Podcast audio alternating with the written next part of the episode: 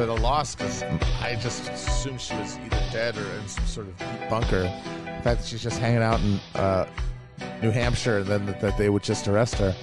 Uh, I, I mean, I've just been sort of like, I have no idea now. I don't know. Dude, my question is, or what I'm thinking is that Ghislaine is important, obviously, for the sex trafficking shit, right? So she was like intricately involved as like a groomer, Yeah. You know, making sure that Epstein got his fix of like Yes. disgustingly of like young girls for all those years. But I'm not sure that Ghislaine really knew or knows that much about the money stuff, which is maybe you know the the thing that uh, that the the the unknown that I'm most interested at this point. Like, how did he get Les Wexner's uh, billions, and to what extent was he connected to intelligence, as Acosta said? Yeah, and but the thing is, is that as much as Ghislaine appears to be someone, I mean, she is apparently was very devoted to Jeffrey Epstein personally, and her intimate relationship with the social side is it's up. But she's also used as the key intelligence variable because of her parent, of her dad, Right, the Maxwell because of the family. Maxwells and like all the stuff with uh, uh, Mossad and everything. That's all through Ghislaine, or like a large chart of it is. So if she's just, I mean, if she is just a a, a weirdo, a sicko who is sick with Epstein and wasn't really in on the on any of the really, uh, you know, cloak and dagger stuff, then you kind of wonder. You got to have to then wonder. Well, then to what degree is that even real? Because Yeah. she's supposed to be one of the heavy hitters. Right, right. Yeah, I guess like in my mind, and, and maybe I've been wrong about this. Epstein and Ghislaine seem like equal partners in the pedophilia ring. Yes. Right. They're both running around the world, meeting with powerful people, grooming these girls, and bringing them to do horrible sicko sex shit. But since her father was known to be intelligence, he was from the UK, but apparently he was also maybe you know tied to the Mossad. Oh, big time. and also a billionaire in his own right. It's it's possible maybe that that they could have been equal partners in whatever spy shit they were getting into too. But then it raises the question of how does she end up just getting plucked off of a farm in New Hampshire by the FBI? I mean, the I mean, is it is it is QAnon essentially correct that there is some sort of white hat, black hat intelligence civil war occurring? I mean, if that's true, the the problem, the thing that's wrong about it will be what's wrong with all Q theories is the idea that one side is good. Right, right, right. There's not, there's no white hats. It's just, it's just monsters. There's not. Yeah. plausible that like uh, just like Jeffrey Epstein was was going to be made an example of to like maybe cover up the rest of the ring. Um, Ghislaine Maxwell's name just got out there too much, and there was just too much interest in where she was and what she was doing, and you know whoever at uh, Southern District or you know whoever pulled the trigger on it decided now we're going to include her in the Ep- Epstein limited hangout as a way of bracketing these two off from everybody else. Right. She, you know, she's Bill Clinton's ex-girlfriend, apparently. Yeah. shit. Uh, so she is not just the uh, the kind of bag woman that uh, was too afraid to say no to her boyfriend that she's being portrayed as in the Right. media. She was deeply implicated in, in, in the money stuff, the sex trafficking stuff. The entire operation was, was her. Um, and the question is, how much is going to, how much more will come out now, and how much will they limit her prosecution? Right. That's the big thing is what happens with the case. I think if she comes forward and she does some sort of plea agreement that is exculpatory of still living non-suicided people like Prince Andrew for example, then That's a there this real utility to that. You have you have as as he said you bracketed it. I like. I think that's an important term as we like transition into an episode. The idea of the limited hangout. So I've got here, of course, Matt Christman from Chapo Trap House. Hey. And I have two sitting in on History is a Weapon 8 for the first time because of his vast expertise in all things para. We have Andy Gittlitz from the Antifada. I'm the house skeptic today. I don't know as much as you guys do, but I, I can maybe try to uh, burst some bubbles along the way. The tide has really turned on Prolico. Uh, shoes on the other foot now. But like a, a limited hangout, why don't we define that? Because I think as we go through this episode where we're talking about parapolitics, there are certain forms of let's say, uh, persuasion, forms of disinformation, ways that power works essentially that stay true th- through time. And the limited hangout, I think, is is a term that, that represents something that has happened in the past and could be happening with Ghislaine. So, Matt, what, what what's a limited hangout? The limited hangout is when some a, somebody like the intelligence community or the Nixon administration, Nixon famously call talked about the term in the Nixon tapes, talked about full hangout, limited hangout, uh, and it it's essentially a public relations strategy when some plot, some element of your schema has is going to come out.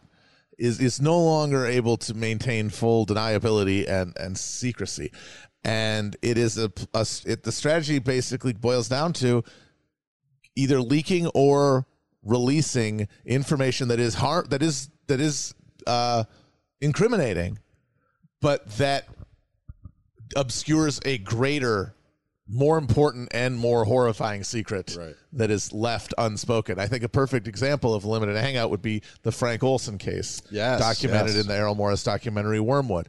For years, uh, I knew about the Frank Olson case. It blew my fucking mind when I saw that Netflix thing all, all those years back. Yeah, because the Frank the Frank Olson case was an ex- it was part of the MK Ultra reveal, uh, limited, which was also a limited hangout because As we only will argue. we we only got we only got a fraction of the MK Ultra documents because they were found in an annex much after the initial the initial large the original cache was destroyed, and Frank Olson was this uh, CIA affiliated. Uh, uh, biologist who jumped out of a window of a Manhattan high rise in the 50s and the F- and the CIA years later admitted that they had dosed him with acid as an experiment, which was a thing that they loved to do. Oh, yeah, uh, when time. when acid was first being played with uh, as a potential interrogation aid by the FBI or by the CIA, they loved just giving it to anybody. Not even just like um, you know government biologists, but also like generals and famous people and a bunch of hippie kids. Mm-hmm. Yeah. and soldiers, obviously big time. They were experimenting. Ted them on them. Kaczynski, Ted uh, Kaczynski, Whitey yep. Bulger. Whitey Bulger. They hired uh, prostitutes in uh, San Francisco to dose their customers and film the results.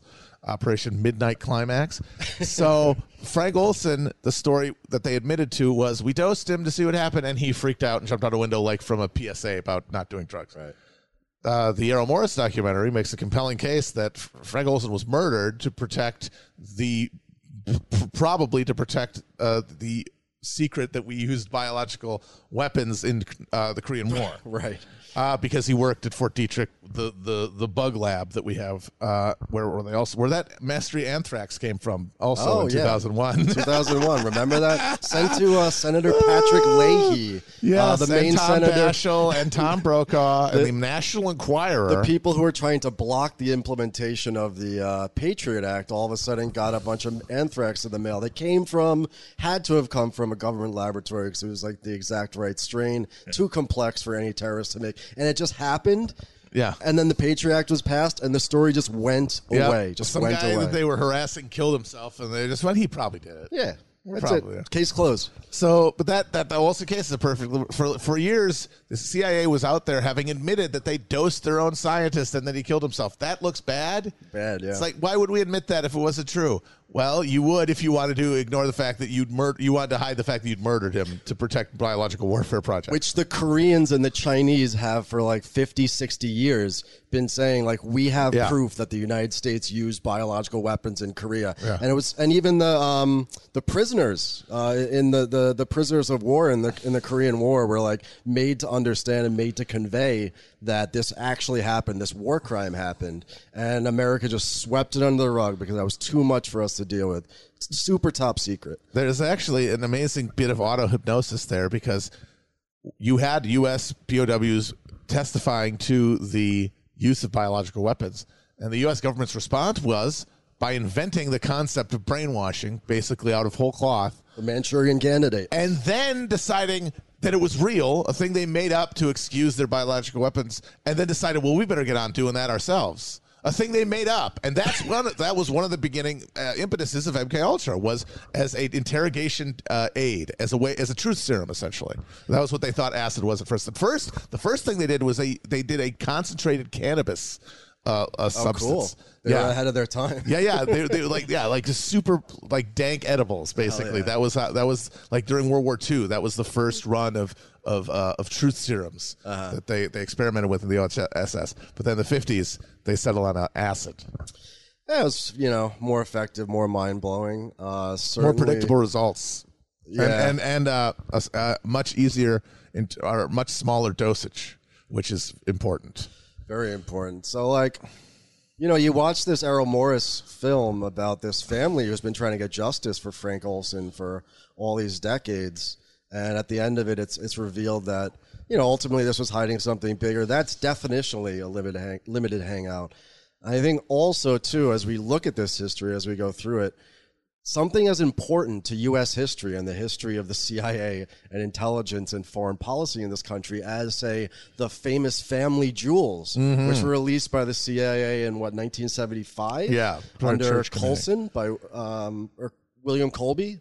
I believe it was this this vast trove of documents about uh, misdeeds done by the CIA was also in its own way obscuring and hiding much worse things that have been happening for decades before that. Yes. So Yeah. even the, the the most the the revelations we see as most important about what intelligence, what the Paris state was doing, probably in and of itself was just a bracketed off, limited Yeah. hangout of that info. Right, and that's and th- that's the best way to understand most of what is common knowledge uh, among uh, about revealed intelligence is is that none of this stuff it very little of it anyway was is revealed the way we would imagine in a movie whistleblower showing up at Congress risking his neck.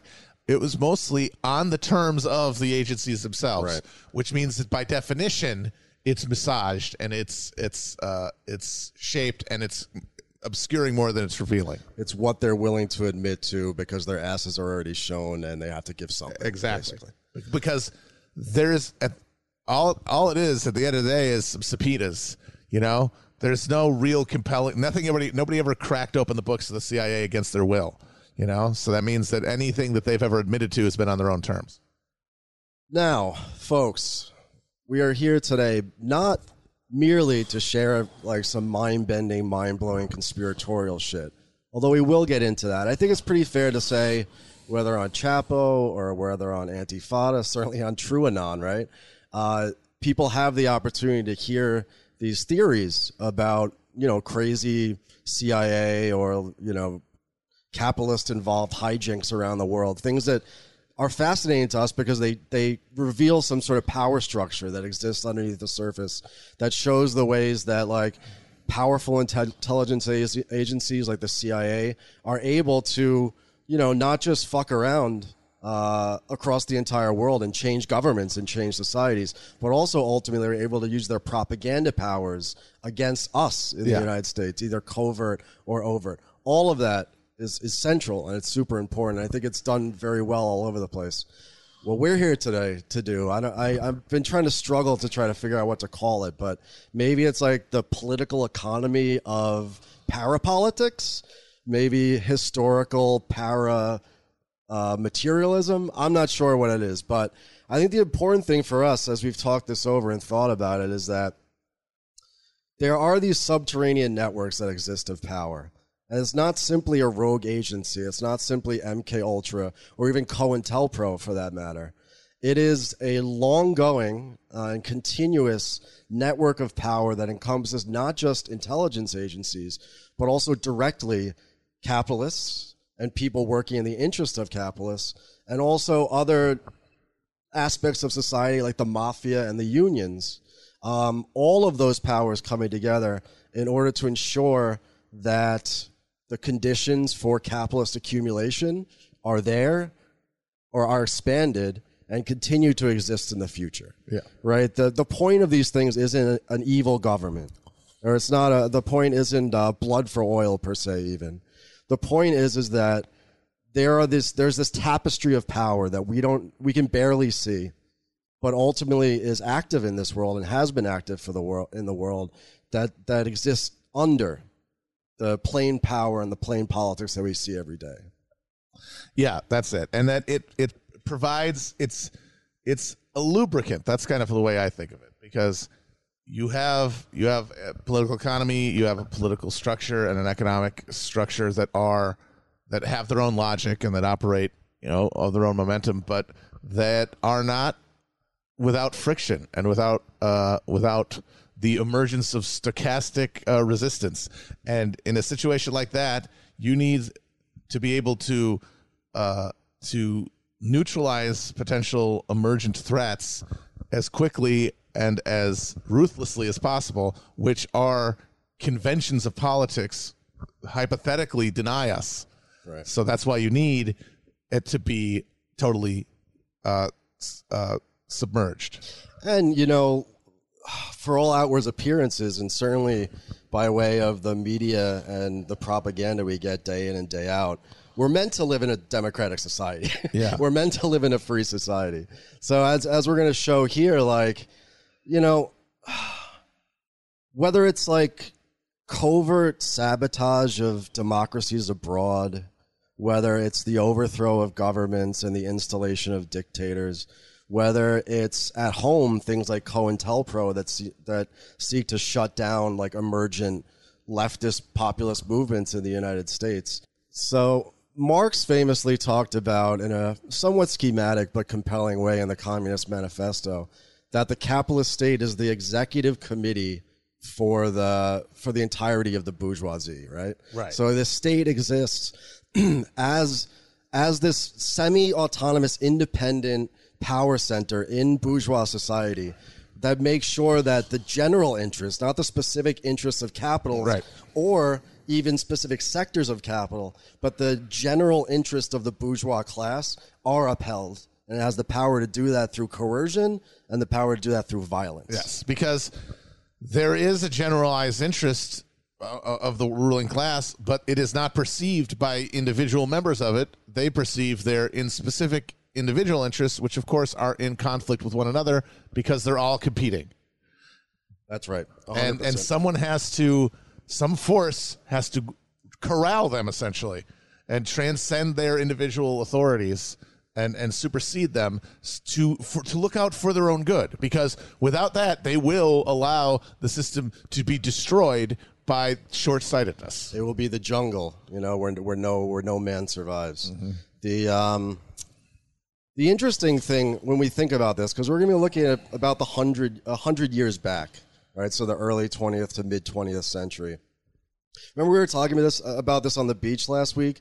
Before capitalist society, so if we're talking about in like feudal society, there wasn't the need for like an independent bureaucratic apparatus to exist above and beyond society that made sure that the common people of that society did the right thing or you know to make sure that if they were going to have an uprising it would be stopped or even to overthrow foreign powers. In a feudal system right there's there's you have the church and you have the lords and there's really no no reason to have a separate government bureaucracy outside of that uh, network of power in order to like um, regulate society. If Yeah. that makes sense. Yeah, the church did that. The church was the was the social ad- adherent there and, and the glue.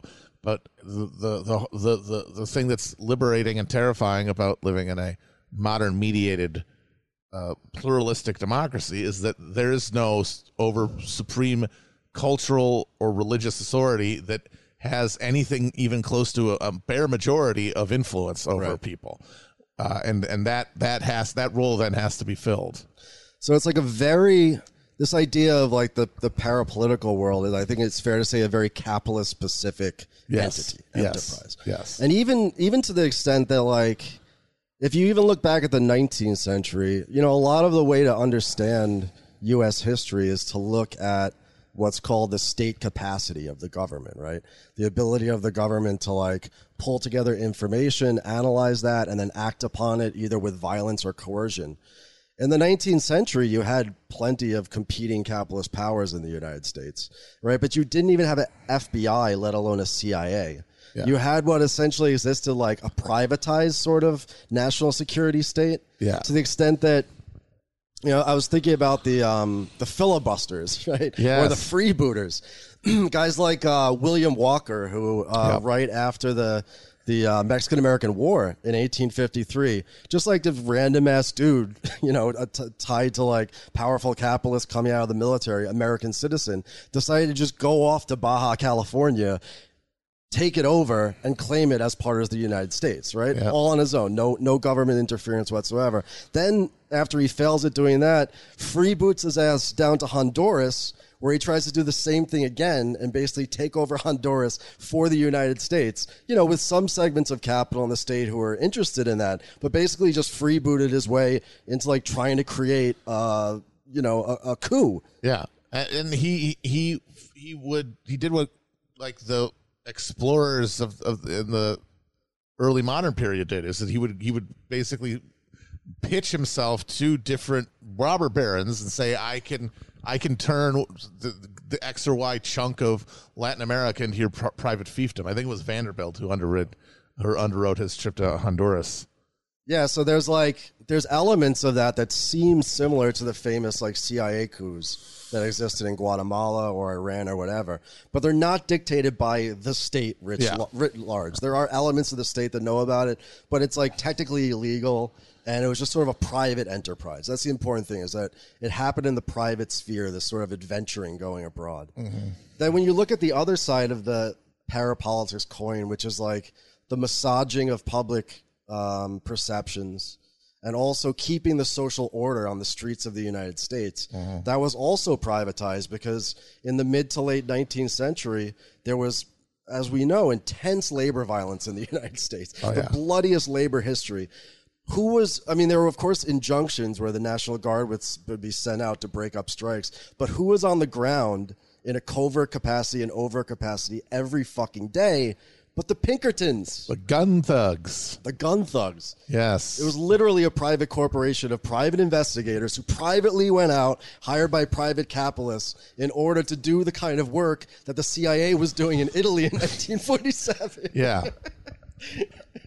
So I, I think there's like one important moment where I think like I think as the as the 20th century dawns, it becomes clear to capitalists as we start to have a much more complex capitalist society uh, with a lot of social fissures that existed that hadn't existed before with industrialization and early early imperialism too on the part of the United States. That it was no longer sufficient to leave this to private individuals Yes. a famous thing happened in 1907. It's called the Panic of 1907. Without getting into the entire story, essentially, some jerk off bankers in New York City decided to borrow a bunch of money to corner the world market in copper. Failing to corner the world market in copper, which is just what people did in 1907. They love cornering markets. Yeah, That's their cor- favorite thing. Best shit. I mean, you know, why deal with competition? Yeah, Capitalists you hate just set the competition. price. Set the price. Another thing that this that capitalist state is good for is like trying to actually create the conditions of comp- Yeah, competition. the thing that's supposed to, the thing that made the great divergence, the thing that made capitalism explode human uh, uh, quality of life.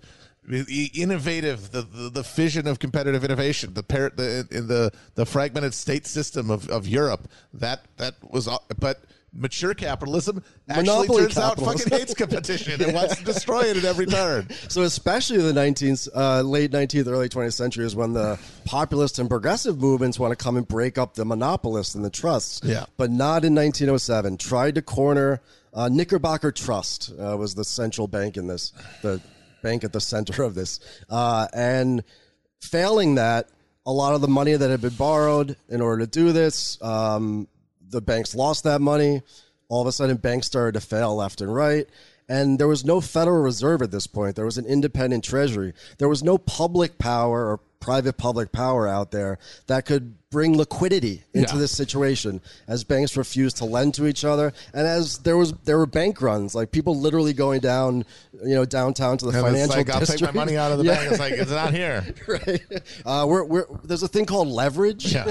and we're not sure we can, uh, you know, give each of you hundred thousand dollars at this moment. So, what ends up happening, and this ties it back to this private-public thing, is that a man by the name of J.P. Morgan, mm-hmm. the most powerful banker in the United States, The schnoz. he ends up having to take personal control over this fiscal crisis to the point that in the most dramatic period of 1907, he literally takes the most powerful bankers in New York City, brings them to his Fifth Avenue mansion, sits them down, and says, I need 25 mil from you, 25 mil from you, 25 mil from you. We're going to save this financial system. Those capitalist bankers are like, no, we're not. Go fuck yourself. I don't want to give you any money for this shit. You know, devil take the hindmost. So JP Morgan stands up, leaves the room, and locks those motherfuckers in his library all night long until they finally agreed, after like all these hours in the smoke filled room, to bail out the global financial infrastructure of the United States. Similar thing with like the Pinkertons and the freebooters, right? It became clear to the United States by 1913 when Wilson signs the Federal Reserve Act that it was no longer right or good or sufficient to have private players like J.P. Morgan bail out the entire financial Yeah, system. Because what if he that. wasn't there? so you cannot rely. What if he goes bankrupt? What, Right. if, what if his dumbass tries to corner the fucking copper market? So so that that shows right. So so the, the dynamic there is private interests with in a low state capacity system having to jump in and save that system or operate you know in order to save that system. Um, and then the, govern, the, the government re- realizing that you need a Federal Reserve that can provide that liquidity in a more orderly way. Something very similar happens to that in terms of like intelligence and counterintelligence soon thereafter that with the Palmer raids. Yes. Right. So, so when you're talking about the Palmer raids, uh, you want to give us a, a first Red Scare? So uh, the first Red Scare was initiated uh, as in a as uh, in response to a series of anarchist mail bombings across uh, the United States of, of high level government officials and, and plutocrats, and uh, the response from uh, A. Mitchell Palmer, the Attorney General of the Wilson administration, was a massive sweep of subversives, specifically uh, uh, immigrant ones, uh, to the United States, and a, a wholesale deportation. That, that was that was the sweep that sent Emma Goldman famously to to Russia, and. Uh, carried out uh, by young Bureau of uh, Investigation chief uh, J. Edgar Hoover, but in a subsidiary capacity to Palmer. Uh, and when the Palmer raids ended up sort of causing a public relations blowback because of how heavy handed they were, Palmer took the fall, and Hoover was able to uh, get out of it with his stature increased to the point that he was able to shepherd into creation the FBI. Exactly. So the FBI soon thereafter comes out of this mass social repression in the United States, and Hoover uses these same sorts of techniques that he used to like infiltrate and ultimately arrest and or deport all these thousands of radicals in the United States. Of course, under the threat of what had just happened in 1917, which is the Bolshevik Revolution. Yes. So it's only only when the government sees fit to take this from a private enterprise with Pinkertons and freebooters into a public one when the threat of a workers' revolution becomes real. Right. And it becomes very fucking real to them in 1917. Yeah, that, that's the moment when when that question of state capacity becomes paramount. Like, do we are we are for the good of capitalism? Are we going to be able to build up the states, the state forces, which our rulers have uh, ideologically and practically opposed for the entirety of American history uh, due to the desire to maintain their fiefdoms? Because you're able to do that in America thanks to all that free real estate. Everybody gets to think that they're just the king of their little domain. They don't realize they're all socially enmeshed. Uh, but when you have the possibility of, of Bolsheviks knocking up the Bering Strait, all of a sudden, uh, the shit gets real, as they say in uh, Bad Boys Two, and and there is that transference of power, that authority away from the private sector, and it's abrogated and abstracted over to uh, the state. Uh, under the assumption that it will work, that w- they will use that power to look out for the general interests of the ruling class. That's exactly right. Yeah, I- I think it uh, it's also interesting that this counter-revolutionary maneuver of the Red Scare that happens in the United States happens in a lot of other places in the world where there's Bolshevik-inspired uprisings that are far more potent. These create not necessarily a, a secret uh, intelligence agency or se- sow the seeds for that, but just create fascism, like the first fascist bands. Uh, fascism em- emerges in Italy after 1917 to put down waves of massive occupations, communist party led occupations in the north of the country. In Argentina, there was a near revolution in 1919 and the there had to be the creation of these uh, fascist hooligan bands to uh, to turn it into a pogrom, basically, while killing the revolutionaries. And you see examples of this uh, basically all over the world, where uh, reaction not only had to be uh, like funded and empowered to put down these uprisings, but it also had to be kind of minted with uh, sort of patriotic pretenses minted alongside of it in places that previously weren't patriotic in the way that they were, uh, you know, post World War One. and and all of this um, internal sort of um, state repression that we're talking about in the 1920s. I think this is really important. Like the FBI under Hoover, uh, certainly after the general strike of Seattle in 1919, which scared the living shit out of the ruling class in this Indeed. country, and after the Palmer raids, right? It seemed like this was a domestic issue right? We could send our troops over to help crush the Bol- Bolsheviks in Russia, but we can deal with this at home. With, as Andy said, the rise of fascism, and then also, of course, the consolidation of the Bolshevik Revolution under the USSR, it became very clear leading up to the Second World War uh, for the U.S. ruling class and for the capitalist state that doing this domestically simply with the FBI sweeping up radicals was not enough there was going to have to be an international response to this. You needed something like an FBI that could go abroad, you know, and start doing shit. Yeah. Uh, specifically, the the uh, World War II is the real turning point then, because there there was sort of a brief period there uh, in the 20s and 30s, a a a, a uh, isolationist fantasia in American elite circles, where there really was a belief that we can just sort of sit all this out. And a long- nice big ocean between us. as long as we got the. American Legion out there castrating wobblies, we don't really have to worry about anything else going out in the rest of the world. Right. But World War II and our and our inevitable enmeshment into it, even though huge chunks of the ruling class and popular opinion didn't want it, it disabused a lot of uh, of of the planners of any idea that that was a viable option. That this was this is now a truly global uh, uh, uh, battlefield, and so the OSS is the first foreign intelligence agency to, to, that uh, outside of you know a military context explicitly tasked with doing international shit.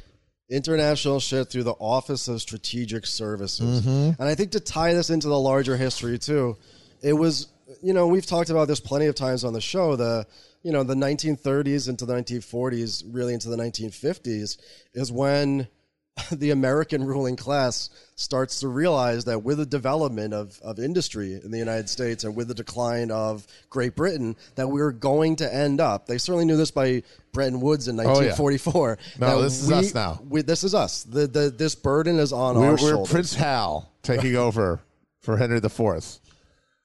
so the OSS is a a very rational response to that, right? Mm-hmm. To to defeat the threat of um, Nazism abroad, and then ultimately towards the end of the war, starting to realize that guess what, our good allies, Uncle Joe and all them, might have to might have to fight them too someday. Yeah. I mean, I mean, obviously, a lot of the people who ended up forming the, the core of OSS, like Allen Dulles, uh, they certainly even throughout the entire war were kind of sad and annoyed that they were fighting the Germans instead of the Russians. Uh, and their treatment of the of not high level Nazis reflects that. Yes. considering they mostly also- just gave them job uh, applications instead of arrest warrants when they found them. There's also uh, people like Marcuse in OSS, right? During the war, like there, Right. there, there were Carl Jung too. in the government, in the OSS, and other parts uh, in the state, and this becomes the grounds for another major parapolitical conspiracy, which is the Birchers and none dare call it treason and all that stuff. Because there was a time when there was a popular The front. Popular Front, yeah. That's right. Yeah, the remnants of the Power Popular Front are what give fuel to that early paranoid style. And I- because because it was true. Yeah. I mean, and- my God, we like the, the Russia was able to beat uh, beat Hitler in large part because of all the goddamn jeeps and ch- trucks and shit we sent to them. And, and and think about it too, because by the time the OSS comes around, you have a eight to ten million person movement in the streets and factories, the workplaces of America. That it doesn't create wholesale communist unions, Yeah. but certainly. Right, they the, the the planners could look at this and be like, "Holy shit, is this happening here now? This Yeah. giant union movement? How do we corral that workers' power? How do we take off the militant edge of that? How do we make sure that this unionism becomes like a AFL type uh, responsible business unionism? because the, there was the the, the reactionary uh, hysteria of the Popular Front movement was that oh all the, all these popular all this this whole this whole uh, union with or, uh, alliance with the Russians and, and along cultural lines and everything this is a this is a Trojan horse for communists in America and the thing is it kind of was that's Yeah, true they ended up in the federal they uh, ended up government. in fucking Harry Dexter White. Uh, uh, uh, uh, obviously, uh, Pumpkin Patch motherfucker. What's his name? Alger Hiss. Uh, yes, yes, Uh, yes. Uh, the Carl Fuchs stealing the goddamn nuclear uh, codes. He got right in there on the Manhattan Yeah, Project. and, and of course, like the, the, the leadership of the most militant and effective unions. ILWU. Harry Yes. Bridges Harry was Bridges. Mm-hmm. a member of the Communist Party. The United Electrical Workers were communists. Yeah, There's a lot of popular support for Stalin and for the Soviet Union. Yeah. Uncle Joe. like people who fought in World War II and realized that they were a potent ally. Right. Um, and that, uh, you know, I don't know too much about this period, but apparently that had to be like pushed back through propaganda, la- largely racial propaganda, but a lot, of course, a lot of new Red Scare shit too. yeah. Well, the the, the, the thing that that is McCarthyism out was breaking the Popular Front. And it started with the Truman administration. Yes. the first red, the, the first uh, uh, persecution of, of communists in high levels of government and and unions and stuff happened before McCarthy was even in the Senate. It happened under Acheson at the State Department and under in the Truman second Truman administration specifically. Uh, the the fucking everyone talks about Taft Hartley in 1947 and talks about the restrictions on union activity like secondary boycotts, general strikes and all that. But part of that was essentially making a loyalty oath exist Yeah. and kicking all of the communist leaders out of the trade union movement in the United States in 47 under Truman way before McCarthy. pl- flushed them all down the toilet and That's it. and turned and the the remaining uh, residue were people who just kind of wanted to get a fatter paychecks and smoke large cigars on union junkets to Las Vegas to watch Lenny Sands sing a parody of "Fly Me to the Moon" in uh, El- American tabloid. Well, you, you set that up nicely now because, not to spoil anything, but the United States wins the Second World War and goes on to become the global hegemon uh, up until today. Although though that's certainly cracking right now. Waiting for the to, to, to call it. It's As Matt looks at his soon, though. watch right now. Yeah. yeah, any minute now, right?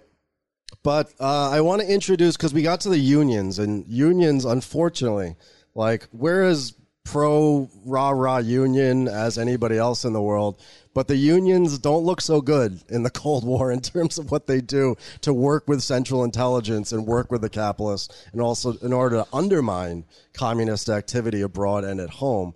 But I want to introduce another very potent and important social actor into this parapolitical universe we're talking about, this, this network of, of obscure power. And that is Lucky Luciano. Matt, tell us what happens to, to Lucky in, uh. So uh, in the Second Lucky World War. Luciano was one of the guys who created the the outfit, who created the the commission. families. Yeah. uh, uh, like the high modernist dream of the mafia when it was literally a table a table of guys from the different cities who ran him bigger than U.S. Steel as as uh, as Meyer Lansky said he was one of the original guys him and Meyer Lansky after wiping out the old bosses uh, in in New York they created a new uh, system that didn't really give a shit about the old country uh, they didn't give a shit about uh, fucking fighting over a go- someone who stole a goat from someone's village in Sicily in 1600 that's still being fought on the streets of the Lower East Side. They didn't because they were Americans, right, yes. and they didn't give a shit about the past. They want to make money, and Meyer Lansky famously never went to jail for a minute of his life, but uh, uh, Luciano got popped. Uh, the late 30s on a, on a pandering charge as, as, as a as a pro, as a pimp essentially Some low hanging fruit. Yes, a sort of, a sort of a Capone type of deal. Right. Uh, and he was he was in prison on uh, I think for like a twenty year bid or something like that. When World War One World War Two started, he was uh, met in prison by representatives of the OSS who made a deal with him. The way it's pr- popularly described is uh, that he would get. Clemency in exchange for protecting the docks in New York, protecting because the mafia had such a huge presence in the labor movement and amongst the workers and and, and amongst all that all that shipping coming in and out of New York ports. Very Gotta important for the beak- war you gotta- effort. exactly, they were all there getting their beak wet, which means they were on the ground in a way that the U.S. government couldn't be. They were like the ecclesiastical powers during feudalism. They Yes. were embedded They in were the social embedded. networks. They- yes, the mafia was embedded in the social network of, of the ports the way the cops or the FBI could never be. Exactly. Uh, and so, yeah, they, they watched out for sabotage, which I'm sure they did. But more importantly, they made sure that there were no strikes. Right. They made sure Luciano basically promised the government they're not going to, you're not going to see any labor, nobody's going to be le- leveraging that strategic importance uh, on behalf of the workers. Right, Uh, because and- some kneecaps might get broken, Yeah. Mm-hmm. somebody might fall off a bridge, you know, any number of things might happen to stop that. Exactly. And the U.S. government was good to its word. At the end of the war, uh, Luciano was uh, he was his sentence was commuted, but he was deported. But he did such great work abroad, though. Oh, no, that was one of the, the best thing. things that happened to him. We said uh, uh, it's sort of written up as like, oh, they kind of they kind of tricked him by deporting him, but they sort of had to because Luciano then is one of their point men in Italy in the post-war period. First in the immediate post-war, like the mafia guides literally helped the U.S. military, like Through Palermo, Yeah, like like a guy like a guy with a shotgun from like the Godfather, leading- riding riding a goat in front of a yeah, tank, telling yeah, the uh, leading Yanks Mark Clark over over the hill. Yeah, like that's uh, that they had an actual operational relationship with the U- U.S. military during the war. After the war, the mafia, Luciano as as the is the go between, was then used uh, to uh, send out the money to, to send the bribes, do the intimidation and the murder necessary to ensure that the communists did not win the election of 1948. There you go. And also, you know, at the same time, setting up a uh, international hero tra- heroin Yes, trafficking the French ring. connection. yes, the Uh, famous French connection. The French connection starts right after World War II. Uh, ha- Afghan Turkish heroin through the ports of uh, of uh, Marseille to the United States at every point controlled by mafia uh, groups uh, that were in direct contact with the U.S. intelligence community. and you didn't want communists on those docks anyways disrupt disrupting trade so the same person that made sure there were no strikes during the second world war the same group i should say are now shuttling all these drugs into the united states and it's pretty fucking clear that that deal that had been struck between organized crime and intelligence in the united states prevailed Yes. after that period for many many many years Yeah, because it is a match made in heaven. Because uh, intelligence needs to do things off the books, violent things, which means you need people who are adept at violence. And, and organized criminals are adept at violence. They're socially embedded, which makes them Yes. able to go places and know things that intelligence community officers won't be. The fucking Yale fucking wasps, uh, the, the, the hasty pudding assholes. like Sullivan James- and Cromwell Can you ima- imagine James Jesus Angleton like trying to go hang out like a, a, working class bar like the Marseille docks. Not going to work. Uh, so they're socially embedded. They are reactionary. Yes. Because as a friend of my, a friend of mine had a perfect description of the of like the criminal mindset, lobotomized by the cash nexus. As in totally like denuded of any kind of social character. Like as Marx described the lumpen proletariat. right right right Uh, just ethically empty. purely self-seeking, like like a little mini capitalist with a gun. Right. Uh, and so they will seek their own. Inve- that you you can guarantee that they're never gonna. They're not going to turn on you. They're not going to turn on you re- uh, out of ideology. Right. You don't have to worry. Oh no, they're going to get. They're going to get a conscience. They're going to decide to throw in with the workers. No, No, They always and forever want to make money. No and double They know how to do. And they know how to carry out violence and get away with it. And more, most importantly, as uh, the United States intelligence community, it is technically part of the federal government, Yeah, which means it's technically, technically funded by the federal budget, Right, And yeah. you know, obviously, it's very easy to sh- to uh, finesse that, but But there's a limit to how much. but you there's a limit to how much you can finesse it, as opposed to the essentially limitless amount of free, untraceable cash that flows through the global black market that organized crime controls. CIA is U- gonna get its CIA at any point can tap into and Right. have. Like the, the like a huge like I the majority of funding for the real horrible shit in the CIA through its history is not coming through appropriations or even black budgets. It's just straight drug money. A hundred percent. If you look through the, the mid to late 20th century, of course, everywhere we have a global operation, drug networks break up, break out. Uh, Yep. At, at that point, Af- heroin in Afghanistan, the heroin production in Afghanistan since the U.S. invasion has gone up something like 500%. Surprise, surprise. Who could have who could have Taliban predicted? Were effectively rem- ending. They they had a, a poppy eradication pro- program that was effectively working. The Taliban, like a, a, a, True believers. yeah, but like, but like, not you want to talk about like limited state capacity? yeah. The U.S. military is somehow not. Not only not able to continue their uh, their effective heroin reduction, pres- it just suddenly goes the other way and explodes under our watch. surprise, surprise.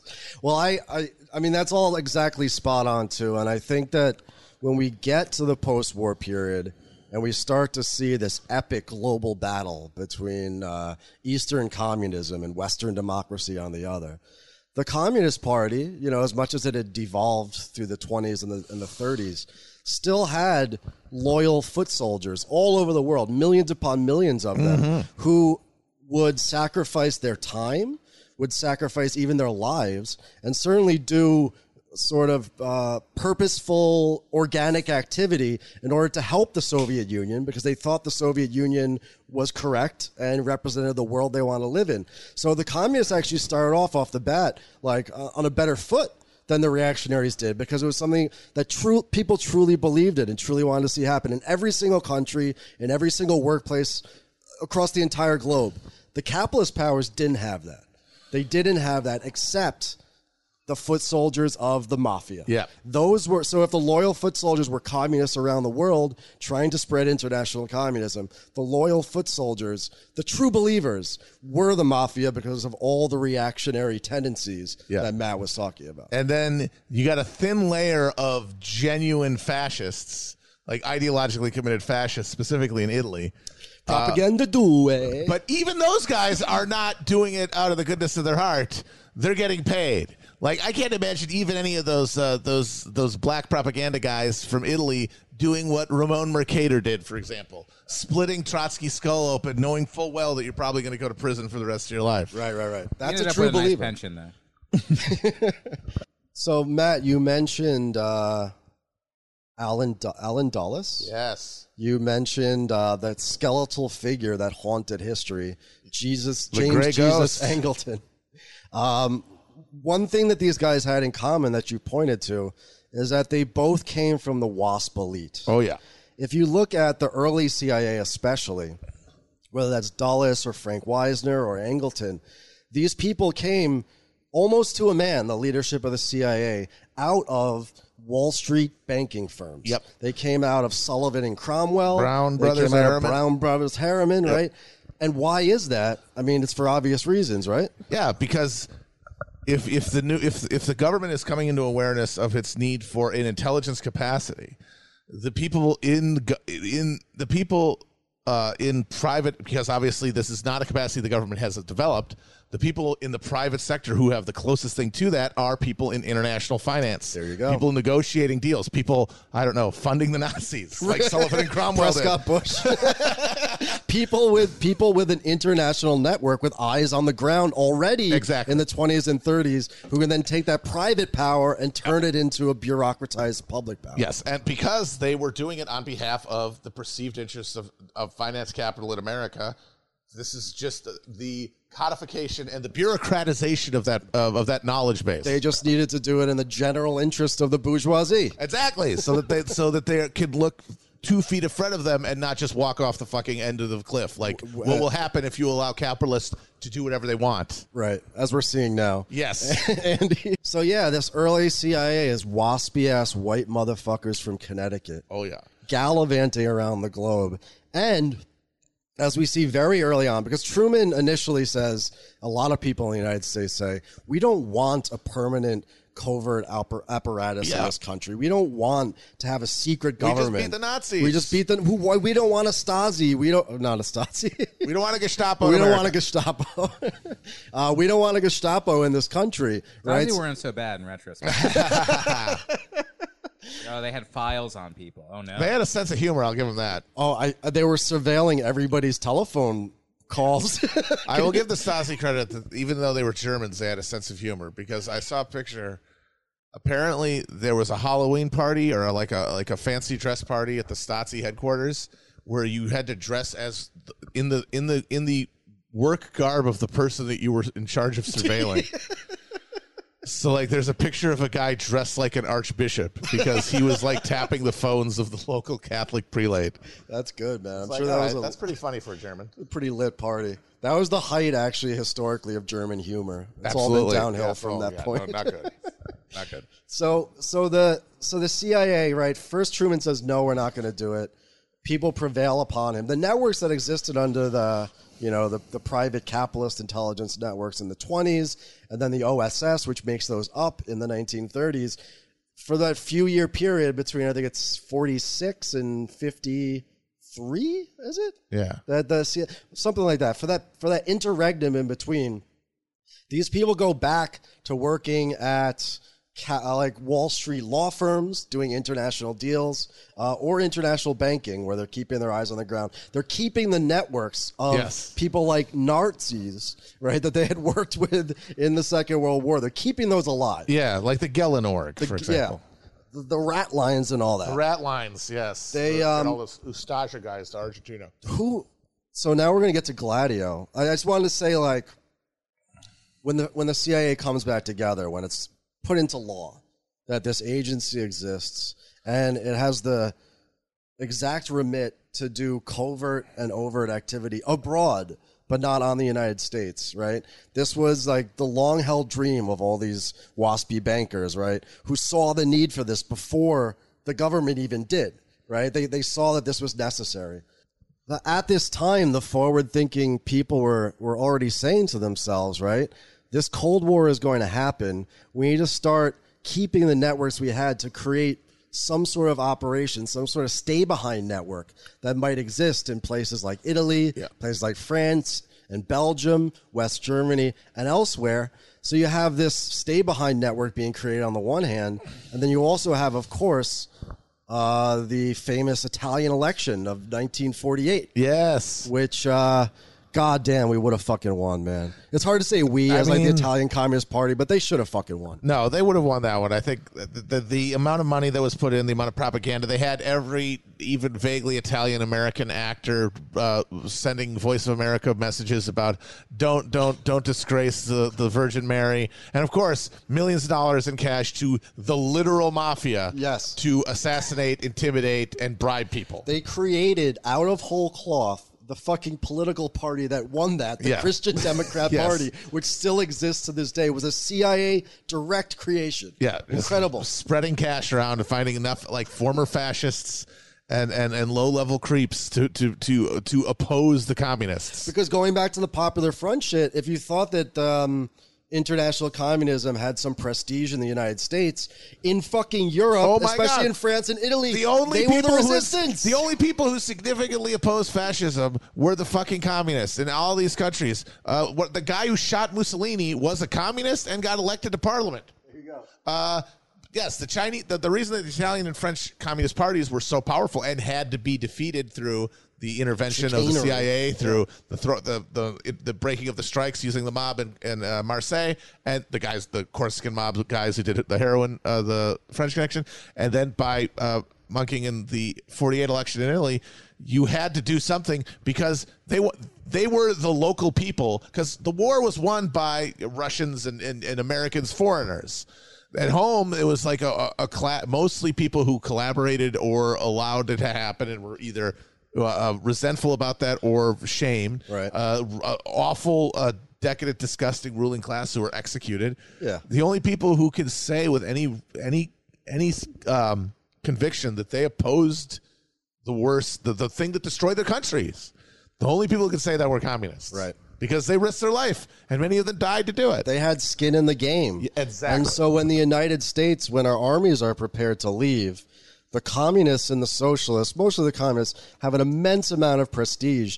And of course, when the United States were to leave, it would create this massive vacuum. Yeah. And in this Cold War framework, of course, the United States had to do everything it possibly could, our ruling class, to ensure that countries did not go to the other side. because the the the the the, the formal uh, undergirding uh, architecture of the Gladio network, as you said, was a stay behind network. Right. The idea was we've got a new front line here, the Iron Curtain. We've got these German, the Russian tanks waiting to pull pour through the Fulda Gap, right into West Germany.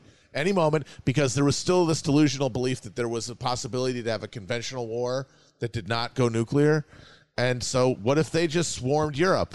You want to create uh, the ability to, to do like a partisan movement, right? Like behind the lines, the way that the Soviets did in uh, occupied Eastern Europe during uh, the war after Barbarossa. Uh, have guys with guns, weapons, experience who could blow things up, disrupt the Soviet uh, thing. So they were essentially weapons caches. That was like one of the big things that Gladio ended up being uh, areas. uh, Weapons that might be purloined and used for other things. yeah, it's, well, that's the thing is that so it's formally it's this, it's to resist the Soviets if they invade, but also these are democracies, right?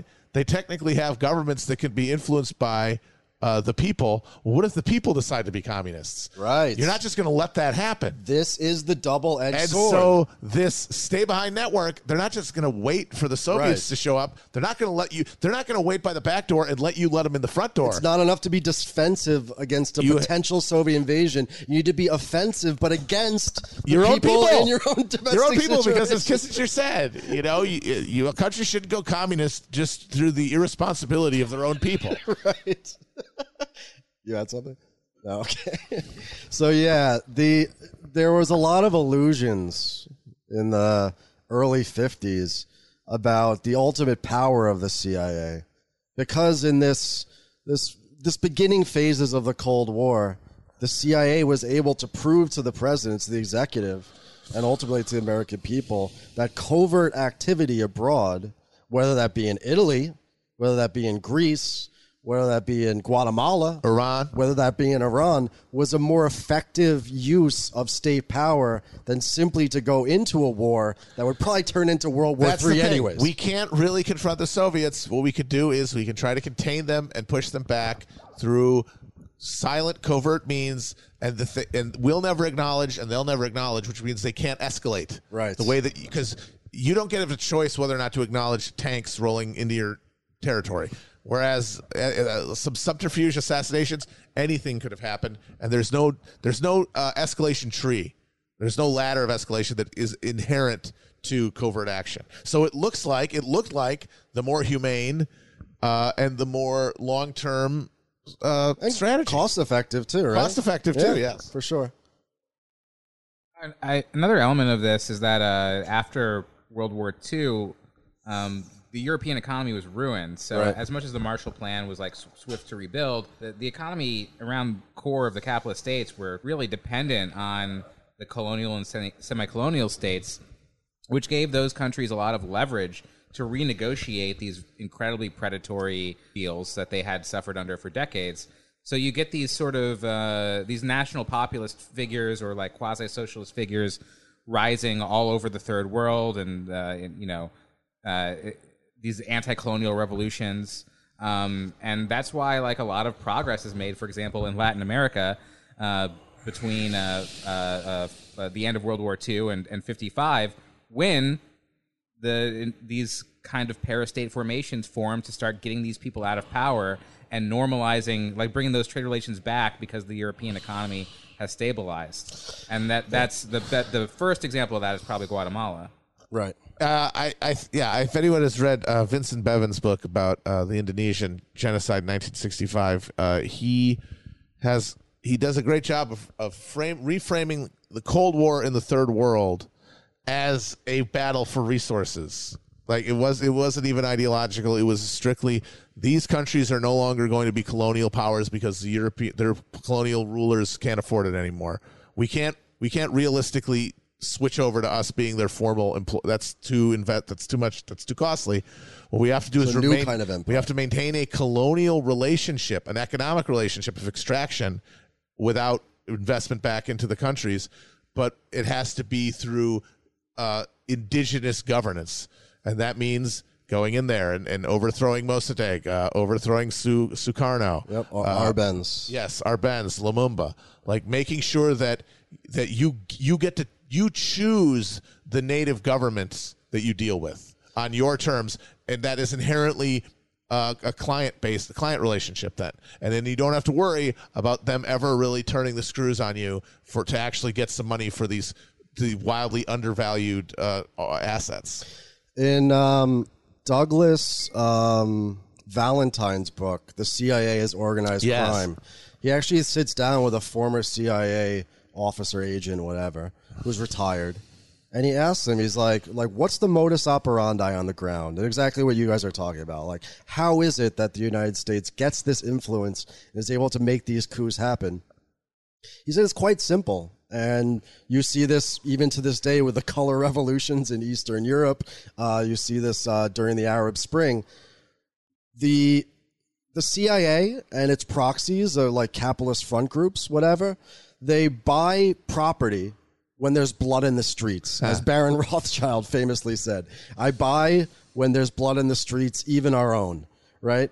They buy up a bunch of property. They they create these sort of safe houses and they create these sort of institutions like the fucking Kiwanis Club. Why does Vietnam need a fucking Kiwanis Club? All right? Why does fucking uh, Egypt need a, a fucking Rotary Club? Right? There are these front groups that arise in order to like tap into the civil society of that place to find decent candidates that exist in that society who are willing to either through money or influence or just pure power to take the side of the United States in any particular struggle. So then you create these civil society groups at the same time.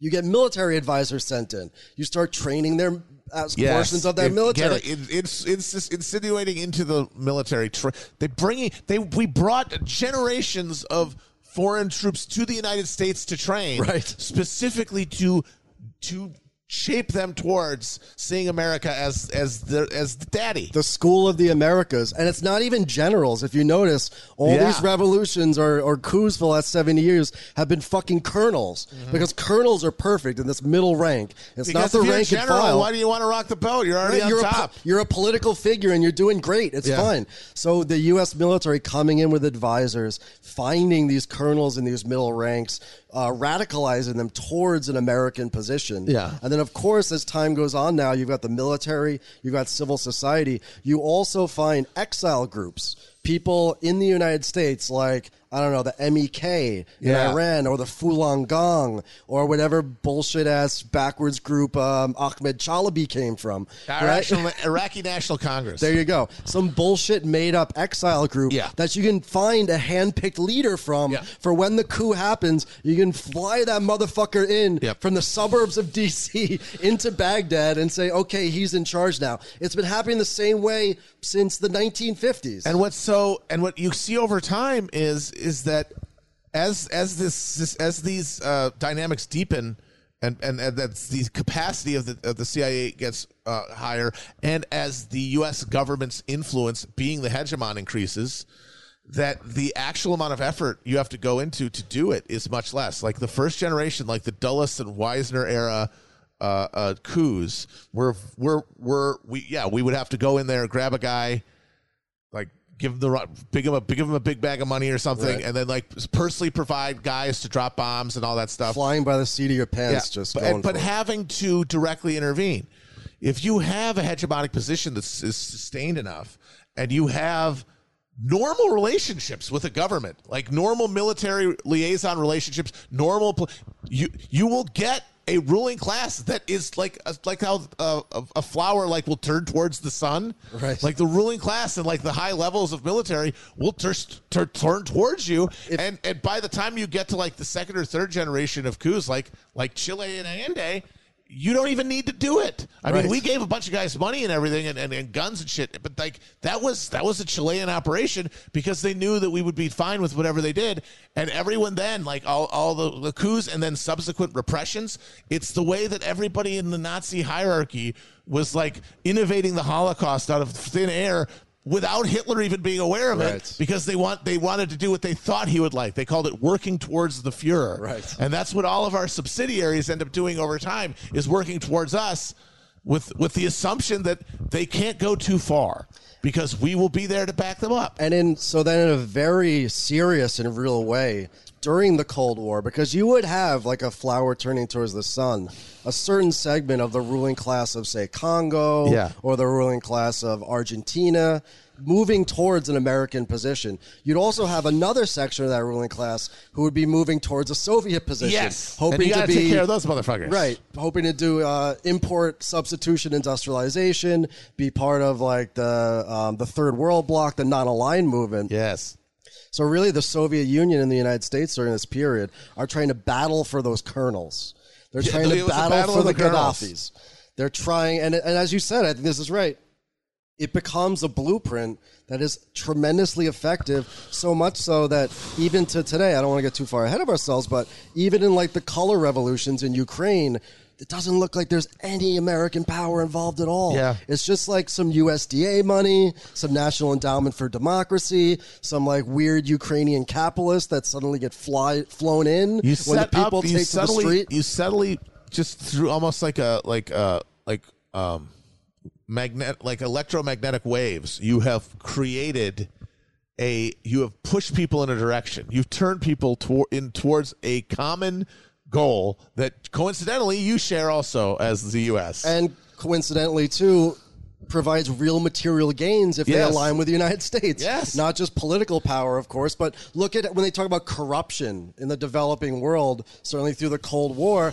It, the, if you if you were able to gain power in wherever Congo, right, you could loot the country Oh, to your heart's delight. But if you did that and you were on America's shit list, you're you you, you they can get you for jaywalking. But there's no crime too great if you're on the team. And if you're a, if you're just interested in maintaining power, that is that that is a no brainer of a deal. A hundred percent. And this is what this is what always kind of bothered me when in the lead up to the Iraq war and then the protests against the war was the no blood for oil slogan. It represented something and it represented something real. Except that I, I feel like people are trying to push that like America wanted to go in like near a tangent Yeah. and directly Just take put the a oil. big straw in Yeah, and like just suck it what- all the way, that to Trump Dallas. thinks it works. Right, exactly. Like the way babies think things work. Yes. Baby brain bullshit. Yeah. They, they think that uh, there has to be a quid pro, cr- quid quid pro pro quo quo, yeah. on the ground, Yeah. right, where the United States will directly take the oil. It's not like that. All through the Cold War, you see this this entire dyna- dynamic we're talking about.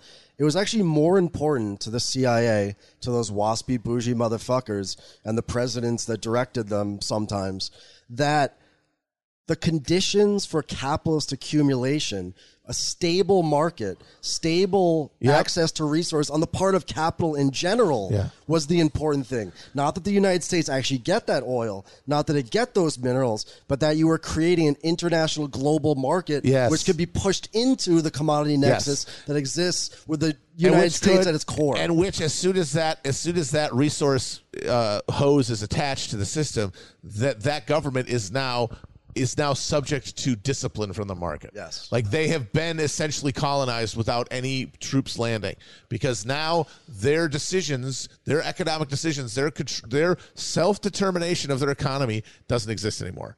They can know at any moment they can call in the bills, they can call in the, the loans, and you're done. Oh, that's it. Yeah, IMF, WTO shit, right? Yeah. 100%. Yeah, so like this again points to like this entire network that we're talking about these subterranean forces, this parapolitics, this deep state, whatever you want to call it. The main thing not being like the vulgar acquisition of particular resources Right. at any time, Yeah. but like the full throated and, and ideological and practical attempt to make the world safe for capital Yep. to set the conditions in place right? If it was in the Cold War, you needed to make sure that it was in the Western sphere of influence and part of our capitalist system. If it's today, it's the same thing. There's just no enemy. Yeah. right? You no longer have, you know, an opposing power trying to bring those people towards decolonization. I think I think the, I think if I was going to define it, I would sort of uh, there was I think Robert Kagan or Robert Kaplan wrote a book uh, uh, called "The Coming Anarchy" in like the late '90s, early Cool, aughts, like sounds after- dope. And it's basically about, but it's just about how like the global order is going to become totalizing, but as it does so, resource extinction and and social unrest caused by mass immiseration of a globalized capitalist system are going to create a a, a breakdown of order uh, uh, uh, in the third world broadly, and like uh, just a, a system of sort of Mad Maxian rule in like urban areas, uh, and and uh, I think that's like the the real boogeyman. Yes. that's the like The if, the- if people could articulate it. I think like not specifically terrorism, not specifically not specifically anything because not nothing as as embodied as the Soviet Union in a nuclear war. But so it's, if if if the if the Cold War terror was like either the idea of the uh, a hammer and sickle, you know, uh, flying over Mount Rushmore, or a Hell fucking or a mushroom cloud, this is just it's all coming apart and so the our, our the military assertion the military budget our, our fixation on our operators and our troops and, and our, our capacity it's this it is a uh, attempt to ideologically the way we it's it's sort of narratively constrained is like these are the things that are going to keep the wolf from the door the thin blue line, but internationally. Yeah. Honestly, that's it. Like that's the undergirding ideology of all of it now, because now we're at the edge. The the the, the, the free real estate has run out. We we've the, the myth is ended, as J- Greg Grandin said, and now we have to uh, uh, deal with real crisis, real scarcity, uh, and so the degree to which we're armed internationally and lo- locally, uh, domestically, is the degree to which we can protect what we still have. Right. And that's like the new. I think that's the new psychic terrain that replaced the Cold War uh, uh, uh, annihilation. and that gets abstracted into things like freedom. I think what the those two strategies have in common is that it's about finding stability for global capital. Like as much as the Gladio P2 freaks were, you know, toasted to evil and said that they were fascists, what they really cared about is that is their industries. Oh, yeah. All industrialists. Um, Like and so- Berlusconi, who was part of Yeah, that. Berlusconi got in power, and he, he wasn't like doing some multi-year plan to bring back uh, Il Duce. He just wanted to get paid. He wanted do to the just bunga bunga, bunga he wanted to party. bunga bunga. He just wanted to bunga bunga. Fun to fuck.